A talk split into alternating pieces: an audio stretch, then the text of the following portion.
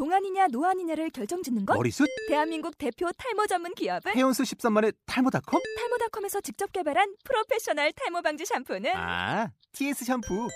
늘어진 두피 모공을 꽉! 단 한 올의 모발까지 꽉! 사용할수록 풍성해지는 나의 모발. 이제 탈모 고민 끝! TS 샴푸.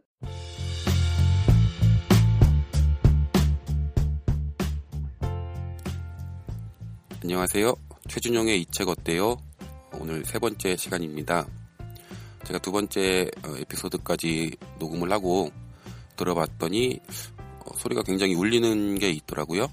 방에서 녹음을 하다 보니까 소리가 많이 울려서 오늘은 제가 야외로 나왔습니다. 2층 어, 테라스에 나와서 지금 녹음을 하고 있고요. 제가 드, 지금 들리는 소리는 뭐 옆에 흐르는 시냇물 소리가 좀 들리고 있고 그 외에는 뭐 소리가 안 들립니다. 굉장히 조용한 시골이다 보니까 그런 좋은 점이 있네요. 네. 그런데 가끔 이제 고라니가 울 수도 있거든요. 방송 도중에 혹시나 어, 여자 비명 소리가 들린다고 해서 깜짝 놀라실 필요는 없고요. 고라니가 우는 소리입니다. 그리고 가끔은 이제 비행기가 지나간 소리가 좀 들릴 수도 있고요. 네, 어쨌든 세 번째 방송을 시작해 보겠습니다.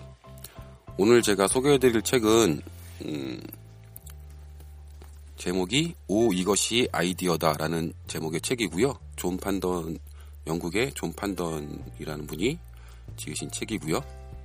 부제목이 어, 우리 삶을 모던하게 만든 50가지 위대한 발상들이라는 음, 부제목을 지니고 있습니다. 50가지의 음, 아이디어를 어, 보여주는 그런 책이라고 알 수 있죠. 역시 띠지가 있는데요. 띠지에 보면은 뭐 좀 자극적으로 네, 글을 쓴 것 같아요. 일부러 피임이 더 위대할까? 진화론이 더 위대할까? 동시대 최고의 지성 집단과 수천 명의 네티즌이 참여한 지상 최고의 아이디어 랭킹 쇼. 이렇게 띠지에는 써져 있습니다. 일단 뭐 제목이나 부제목을 보시면 아시겠지만 우리 삶을 좀 바꾼 우리의 어, 삶이 여태까지 진화를 하면서 우리 삶을 바꿔 놓았던 50가지의 아이디어들에 대해서 소개를 해주는 그런 책인데요. 이런 책은 굉장히 재미있죠. 세상을 바꾼 아이디어가 어떤 게 있을까 이런 지적인 호기심을 충족시켜주는 책이 아닐까 싶은데요. 일단 제가 50가지의 아이디어 중에 어, 순위가 50위부터 1위까지 나와 있는데요. 영국의 어, 영국 분들이 이제 사이트를 만들어서 네티즌들이 참여해서 순위를 정했다고 하고요.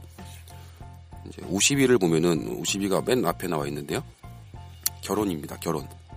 무한 경쟁을 종식한 낭만적 족쇄라는 부제목이 어, 달려있는 결혼이 50이고요. 몇 가지 또 이제 뭐 좀 흥미로웠던 순위를 살펴보면은 음, 34위는 포도주고요. 인간이 빚어낸 지상 최고의 물방울. 네, 그리고 37위는 증기기관, 지치지 않는 강철다리, 콧김을 내뿜는 말처럼. 네, 이런 식으로 나와 있고요. 그리고 18위가 빵입니다. 빵. 이 부분을 제가 오늘 좀 읽어드리려고 하는데요. 저 같은 경우에는 이 책을 보면서 가장 좀 인상이 깊었던 어, 아이디어였는데 빵이라는 것이 그냥 우리는 지금 굉장히 시, 어, 쉽게 접할 수 있는 그런 음식이잖아요. 근데 이 빵이 우리를 어떻게 음, 바꿔놓았다는 얘기일까 굉장히 궁금해졌었고 읽어보고 나서는 아 빵이라는 것이 우리의 삶을 이렇게 바꿔 놓았구나라는 것을 깨달을 수 있었거든요.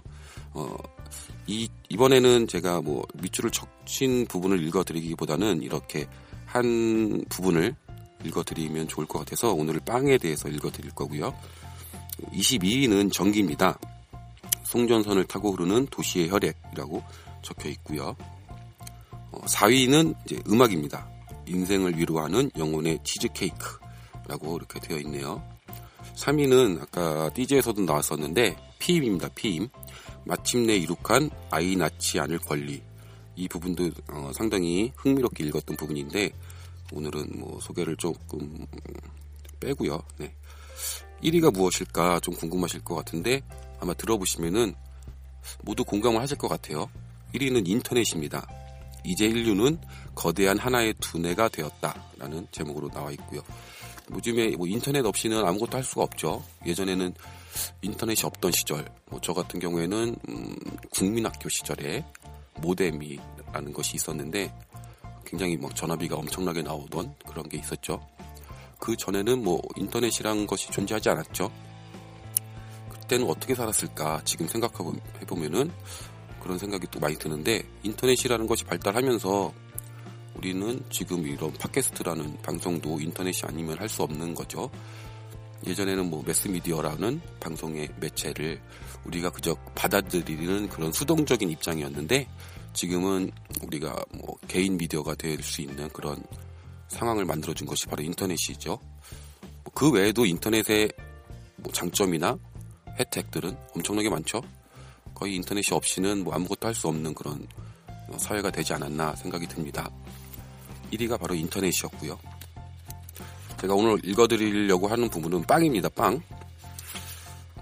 음, 빵이라는 것에 대해서는 뭐 크게 생각을 갖지 않고 있었는데 어, 이 책에서 빵에 대한 내용을 어, 읽고 나서 생각이 많이 바뀌었어요. 어, 빵이 정말 대단한 어, 그런 역할을 했구나라는 것을 느낄 수 있었거든요. 여러분들도 아마 느끼실 수 있지 않을까 해서 읽어드리도록 하겠습니다. 빵에 대한 부분을 어, 처음부터 끝까지 읽어드릴게요. 네, 아이디어 18입니다. 빵. 밀과 효모가 빚어낸 향긋한 유혹. 갓 구워낸 빵 냄새보다 더 끌리는 냄새는 없다. 그 냄새는 겨울철 두툼한 솜털 입을 만큼 따뜻하고 편안한 느낌을 줄 뿐 아니라 식욕을 한껏 자극하는 효과를 내기 때문에 빵 냄새를 맡은 사람들이 허기를 느껴 더 많은 음식을 사게 된다는 사실을 아는 슈퍼마켓 운영자들은 일부러 가게 안에서 빵 냄새를 잔뜩 풍기곤 한다. 빵 냄새만큼 어디에서나 환영받으며 군침을 돌게 하는 냄새는 매우 드물다. 물론 아주 오래전 처음 빵을 구워냈을 때 사람들이 곧바로 그 냄새를 좋아했는지 아니면 세월이 흐르는 동안 안전과 생명, 생명 유지의 자양분이라는 개념과 어우러지면서 점차 우리의 무의식에 빵의 매력이 자리 잡게 되었는지를 정확히 판단하기는 어렵다. 하지만 공중에 감도는 빵 냄새의 매력은 빵이라는 아이디어가 얼마나 간단하면서도 탁월한지를 여실히 보여준다. 무엇과도 비교할 수 없는 향긋한 냄새만으로도 빵은 위대한 아이디어가 되기에 충분하지만 거기에다가 음식이라는 실질적인 가치까지 겸비하고 있다. 빵은 가장 건강하고 영양가 있는 음식 가운데 하나이다.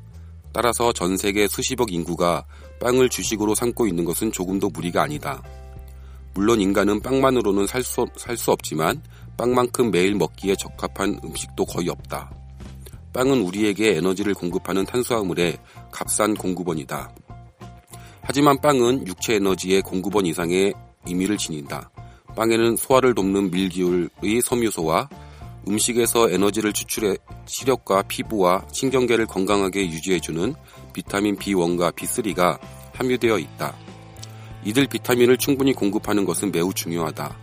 왜냐하면 이들 비타민은 몸속에 저장되지 않기 때문이다. 빵이 부족한 가난한, 가난한 나라에 사는 사람들은 종종 비타민 B 부족 때문에 각기병이나 니아신 결핍증에 시달린다. 또한 빵은 가장 중요한 칼슘 공급원이기도 하다. 칼슘은 치아, 치아와 뼈의 건강에 반드시 필요하다. 물론 빵에 함유된 칼슘은 자연산이 아닐 수 있다. 영국에서는 거의 모든 사람이 빵을 주식으로 선택하기 때문에 제분업자들은 흰 밀가루와 갈색 밀가루에 일정한 양의 칼슘을 첨가해 사람들의 칼슘 섭취를 도와야 할 법적 책임을 짊어진다. 이런 조처는 선진국, 선진국에서 소화 구류병의 자취를 감추는데 중요한 역할을 했다. 이 밖에도 빵이 철분 을 비롯해 나트륨, 칼륨, 마그네슘, 구리, 인, 망간 같은 미네랄, 미네랄의 공급원이라는 사실을 알게 되면 빵이 그토록 좋은 음식인 이유를 이해할 수 있다. 하지만 빵에는 나쁜 측면도 없지 않다. 이 점은 뒤에서 곧 살펴볼 것이다. 빵은 세상에서 가장 오래된 음식, 즉 인류가 먹었던 최초의 음식 가운데 하나이다. 어쩌면 날 것으로 먹지 않아도 되고 따로 조리할 필요도 없는 음식으로는 첫 번째였는지도 모른다. 빵을 만드는 방법은 매우 간단하다. 곡식을 갈아 가루로 만든 뒤 물을 섞어 반죽하고 나면 반죽을 얇게 펴서 불에 천천히 구워내면 된다.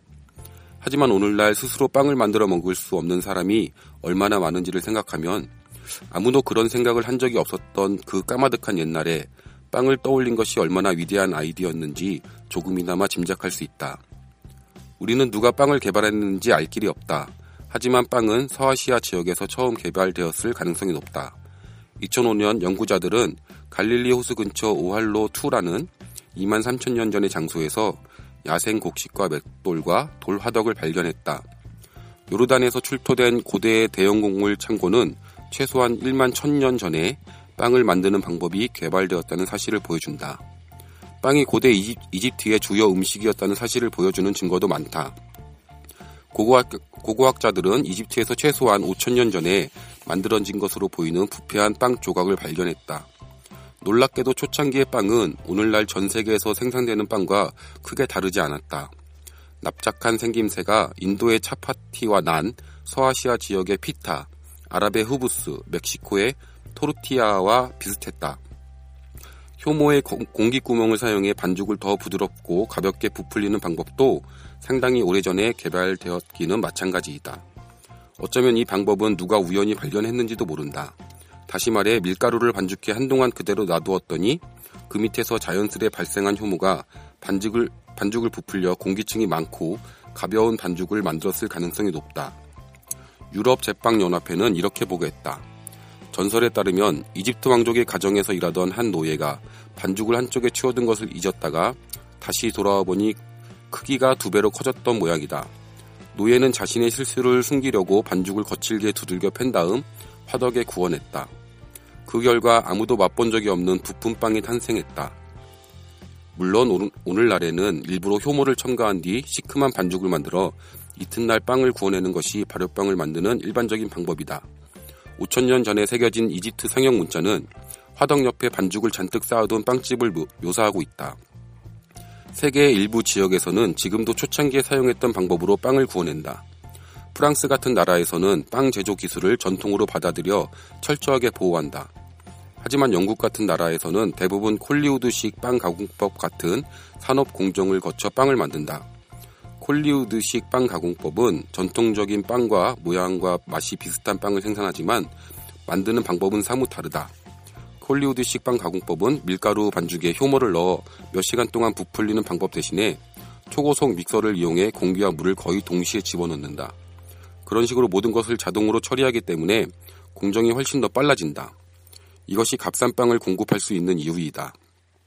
하지만 반죽에 공기를 지, 집어 넣으려면 화학 산화제, 산화제, 산화제와 더 많은 효모와 물이 필요하고 형태를 유지하기 위해 더 단단한 경화기름을 사용해야 한다. 기계로 만든 일부 빵에 들어있는 경화기름은 수소와 화합된 단단한 트랜스 지방이다. 하지만 트랜스 지방이 건강에 해롭다고 알려지면서 일부 제빵업자들은 팜유를 사용해왔다. 하지만 팜유도 트랜스 지방만큼 건강에 해로울지도 모른다. 치아바타 같은 전통적인 빵은 수분을 많이 함유하고 있지만 기계로 만든 빵에는 대개 전통적으로 만든 빵보다 훨씬 더 많은 수분이 들어있다. 물을 많이 사용하면 밀가루와 사용 비용도 현저히 줄일 수 있을 뿐 아니라 등급이 낮은 거친 밀가루로도 사람들이 좋아하는 부드러운 빵을 만들 수 있다. 물을 많이 사용해서 빵을 만들 때는 주로 염소 처리된 표백 밀가루를 사용한다. 하지만 영국에서는 1998년에 건강에 해롭다는 이유로 표백 밀가루 사용을 금지했다. 지금은 대부분의 제빵업체가 효모를 이용해 원하는 결과를 만들어내고 있다. 더욱이 기계로 만든 빵은 공정에서 천연 비타민과 미네, 미네랄이 파괴된다. 이를 보충하려고 인공 비타민과 미네랄과 미네랄을 반죽에 첨가한다. 게다가 빵을 깨끗하고 산뜻하게 보이도록 하려고 과산화 벤조일과 이산화염소 같은 화학 표백제를 첨가하거나 높은 온도에서 밀가루가 들러붙는 것을 방지하기 위해 그 밖에 다른 화학 물질을 첨가하기도 한다. 그야말로 온갖 것이 들어간 잡탕빵이 만들어지는 셈이다. 따라서 우리가 슈퍼마켓에서 구입하는 빵은 전통적인 방법으로 만든 빵에 비해 영양분이 다소 부족할 수 있다. 또 대량으로 빵을 만들다 보니 염분 함량이 높아 건강에 해로울 수도 있다. 과거에는 정상적인 발효 과정을 거쳐 빵 맛을 충분히 좋게 할 수 있었다. 하지만 기계로 만든 빵은 발효 과정이 매우 짧기 때문에 빵이 널빤지 같은 맛을 내지 않게 하려면 소금을 더 많이 넣어야 한다. 이런 점에서 빵은 일일 평균 소금 섭취량의 대부분을 차지하는 공급원이라고 할 수 있다. 염분을 많이 섭취하면 건강에 해롭다. 이 모든 사실은 빵이 위대한 아이디어라는 생각을 무색하게 만든다. 하지만 모든 빵이 다 그렇다는 것이 아니라 제대로 만든 빵이 위대하다는 뜻이니 오해, 오해 없기 바란다. 이런 문제점을 제쳐놓고 생각하면 빵은 수천 년 동안 온 세상 사람들의 식단에서 중심 역할을 해온 훌륭한 음식으로 존중받아 마땅하다. 빵은 간단하고도 건강에 좋은 음식일 뿐만 아니라 음식으로서의 가치도 충분하다. 이런 이유로 빵은 인간의 생명 유지에 필요한 기본 요소를 상징하는 말로 자리 잡았다. 예를 들어 기독교의 주 기도문에는 우리에게 일용할 빵을 주옵시고라는 구절이 있다. 또한 가정의 양식을 책임지는 사람을 가리켜 빵을 구해오는 사람이라고 일컫는다. 어, breadwinner라는 가장이라는 뜻이 영어로 breadwinner라고 하네요. 아랍어로 빵과 생명을 뜻하는 말이 거의 똑같다는 사실은 결코 우연이 아니다. 그만큼 빵은 인간의 생명 유지에 꼭 필요하다. 네, 여기까지가 빵에 대한 얘기였는데요. 빵을 정말 아무렇지 않게 생각했다가 이 책을 읽고 나서 많은 것을 어, 알게 되었는데요. 주로 이제 그런 내용들이 많습니다. 여기 나와 있는 많은 순위들을 보면은 어떻게 보면은 우리가 다 알고 있는 것들인데 이게 그냥 우리는 지금은 너무 당연하게 받아들이고 있는 것들이 처음 시작되었을 때는 굉장히 어, 위대한 아이디어였다는 거 그리고 그 아이디어 덕분에 우리가 이렇게 발전된 사회에서 살고 있다는 사실을 깨닫게 되는 그런 재밌는 책인데요.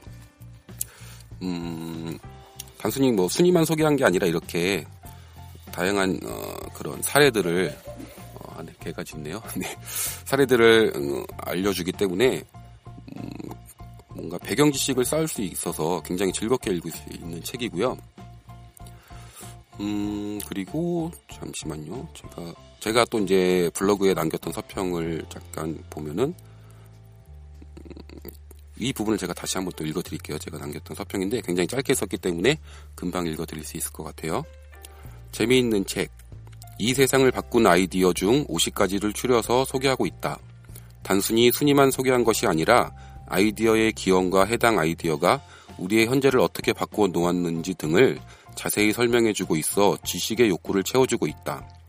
정말 다양한 방면의 아이디어들과 그에 대한 배경 지식을 쌓을 수 있어 즐겁게 읽을 수 있었던 책. 가장 기억에 남는 아이디어는 빵. 음, 가로치고 아니 가로 열고요. 빵은 단순히 허기를 달래주는 것에서 그치지 않고 우리 몸에 부족한 여러 영양소를 공급해 주어 생존율을 높여 주었다. 물론 순수한 방법으로 만들어지는 전통빵에 한해서지만 바로 닫고요. 그리고 하수도. 하수도 같은 경우에는 하수도 지금 우리가 눈에 보이지 않기 때문에 잘 못 느끼는데요. 예전에는 하수도가 없을 시절에는 그 악취 때문에 사람들이 많이 병도 걸리고 굉장히 힘들었다고 하거든요. 하수도가 이제 도시를 악취와 질병으로부터 해방시켜 주었다라고 하고 있어요. 네, 그리고 계속 이어드리면 1위의 영예, 영예를 아는 것은 인터넷이다. 인터넷이다. 100% 공감한다. 지식에 목마를 때 천천히 읽어보면 좋을 책이라고 제가 제 블로그에 이렇게 서평을 남겼었습니다.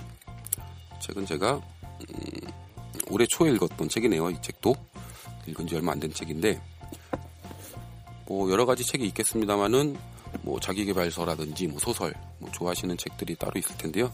이런 책들을 가볍게 한 번씩 뭐 어려운 소설을 읽고 난 다음에 뭐 그런 중간중간에 머리를 약간 식혀주는 느낌으로 읽어주시기에는 굉장히 좋은 책이 아닐까 싶어요. 이 책은 어, 웅진 지식하우스에서 나온 책이고요. 말씀드렸다시피 존 판던이라는 분이 지었고요. 네, 이 책도 제가 좀 네, 권유해드리고 싶은 그런 책입니다. 네, 이제 세 번째 시간도 마칠 거 어, 마칠 시간이 됐는데요. 음, 두 번째까지 진행하면서 굉장히 재밌었습니다. 재밌었고 저 혼자 하는 얘기이긴 하지만 뭔가 누군가와 대화를 나눈다는 기분이 많이 들었고 그저 그 전에는 책을 읽고 나면은 제 블로그에 간단하게 서평을 남기는 식으로 어, 기록을 남겼었는데 이렇게 누군가에게 뭐 좋은 책을 소개해주고 싶은 마음을 어, 표현하려고 하다 보니까 어, 그냥 글로만 남길 때와 또 다른 그런 느낌이 있는 것 같고요. 굉장히 저 스스로에게 도움이 많이 되는 것 같아요.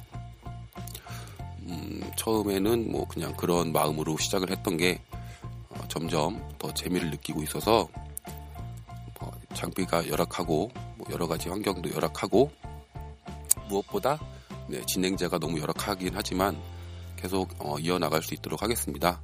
다음번에는 어, 소설책 중에 하나를 시작해 볼까 어, 소개를 해드려 볼까 싶은데 제가 읽었던 책 중에서 어떤 책이 있을지 한번 또 찾아보고요. 네 번째 시간 곧 돌아오도록 하겠습니다. 네, 지금까지 들어주셔서 감사하고요. 최준용의 이 책 어때요? 3부를 여기서 마치겠습니다. 감사합니다.